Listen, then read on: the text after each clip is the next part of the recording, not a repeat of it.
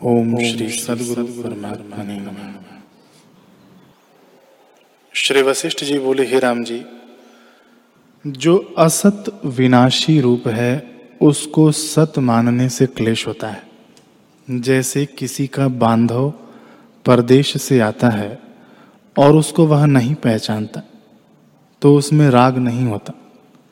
पर जब उसमें अपने की भावना करता है तब राग भी होता है। तैसे ही जब आत्मा में अहम प्रतीति होती है और देहादिक में नहीं होती, तब देहादिक सुख दुख स्पर्श नहीं करते। और जब देहादिक में भावना होती है, तब स्पर्श करते हैं।